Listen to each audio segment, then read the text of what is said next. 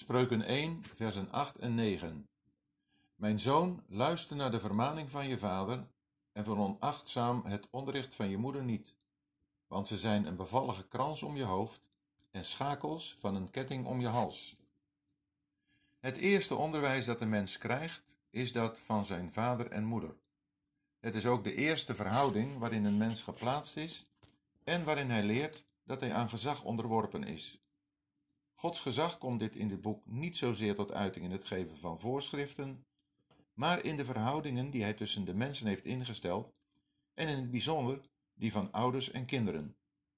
Wie zich als kind onderwerpt aan zijn ouders, onderwerpt zich aan de orde die God heeft ingesteld. De vader richt het woord tot zijn zoon. Hier is niet de leraar in de klas aan het woord die zijn leerlingen toespreekt. We luisteren hier naar de raad van een vader aan zijn zoon, die ook diens moeder erbij betrekt. Het boek Spreuken is het opvoedkundeboek bij uitstek. Ouders vinden er alles in wat nodig is voor de opvoeding van hun kinderen. Vers 8 bepaalt ons erbij dat het onderwijs van de wijze bovenal wordt gegeven in gezinsverband. Als we ouders zijn, hebben we een grote opdracht onze kinderen in de wijsheid te onderwijzen.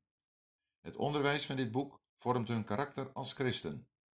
We mogen God er wel voor danken als we een ouderlijk huis hebben gehad waarin alle dingen van het leven met hem werd gerekend.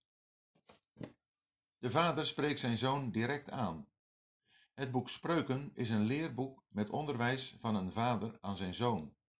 De sfeer waarin het onderwijs plaatsvindt is de vader-zoon relatie. Het is een sfeer van liefde, vertrouwelijkheid, betrokkenheid en geborgenheid. In de toepassing betekent dit dat de spreuken in dit boek bedoeld zijn voor hen die in een intieme relatie leven met de Heer Jezus, de wijsheid in persoon. De spreuken van dit boek zijn ook alleen door hen te begrijpen. Door zijn zoon als mijn zoon aan te spreken, onderstreept de vader de nauwe relatie die hij met hem heeft.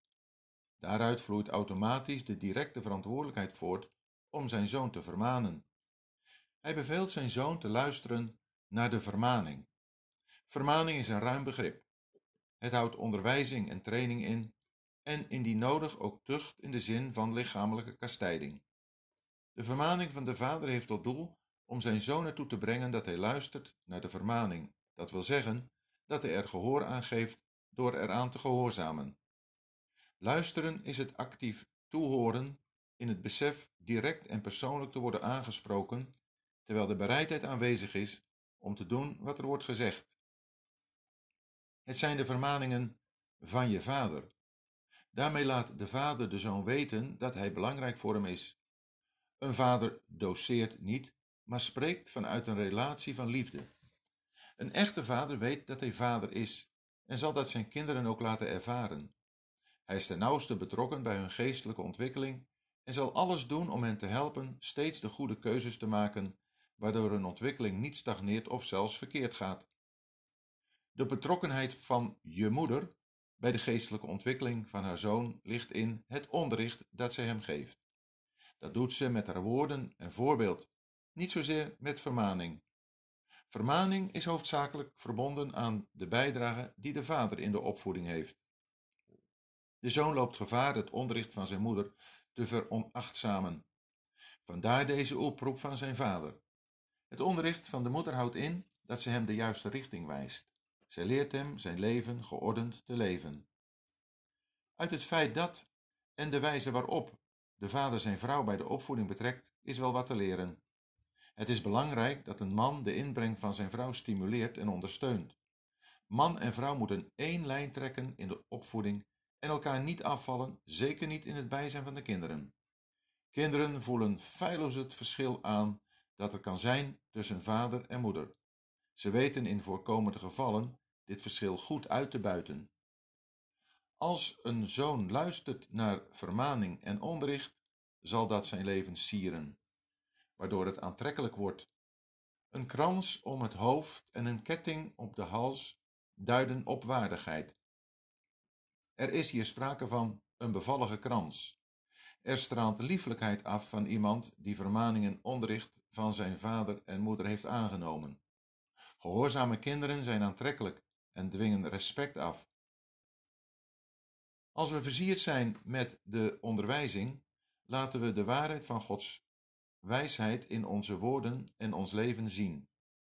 Als we ons laten gezeggen door de wijsheid, zullen de scherpe kantjes van ons gedrag verdwijnen en worden we aangenamer voor anderen in de omgang met hen. We geven ook een duidelijker beeld van het leven als christen, omdat we meer van de Heer Jezus laten zien. Wat we in dit vers van de vader en moeder lezen, kunnen we ook toepassen op hen die in geestelijke zin vaders en moeders in de gemeente zijn. Zij hebben een bijzondere zorg voor jonge gelovigen om hen met hun wijsheid te helpen hun weg met de Heer te gaan.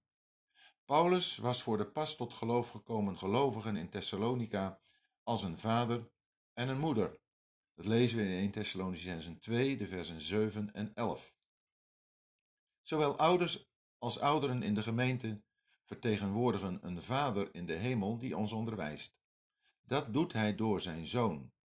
Deze is mijn geliefde Zoon. Hoort hem. Lucas 9, vers 35.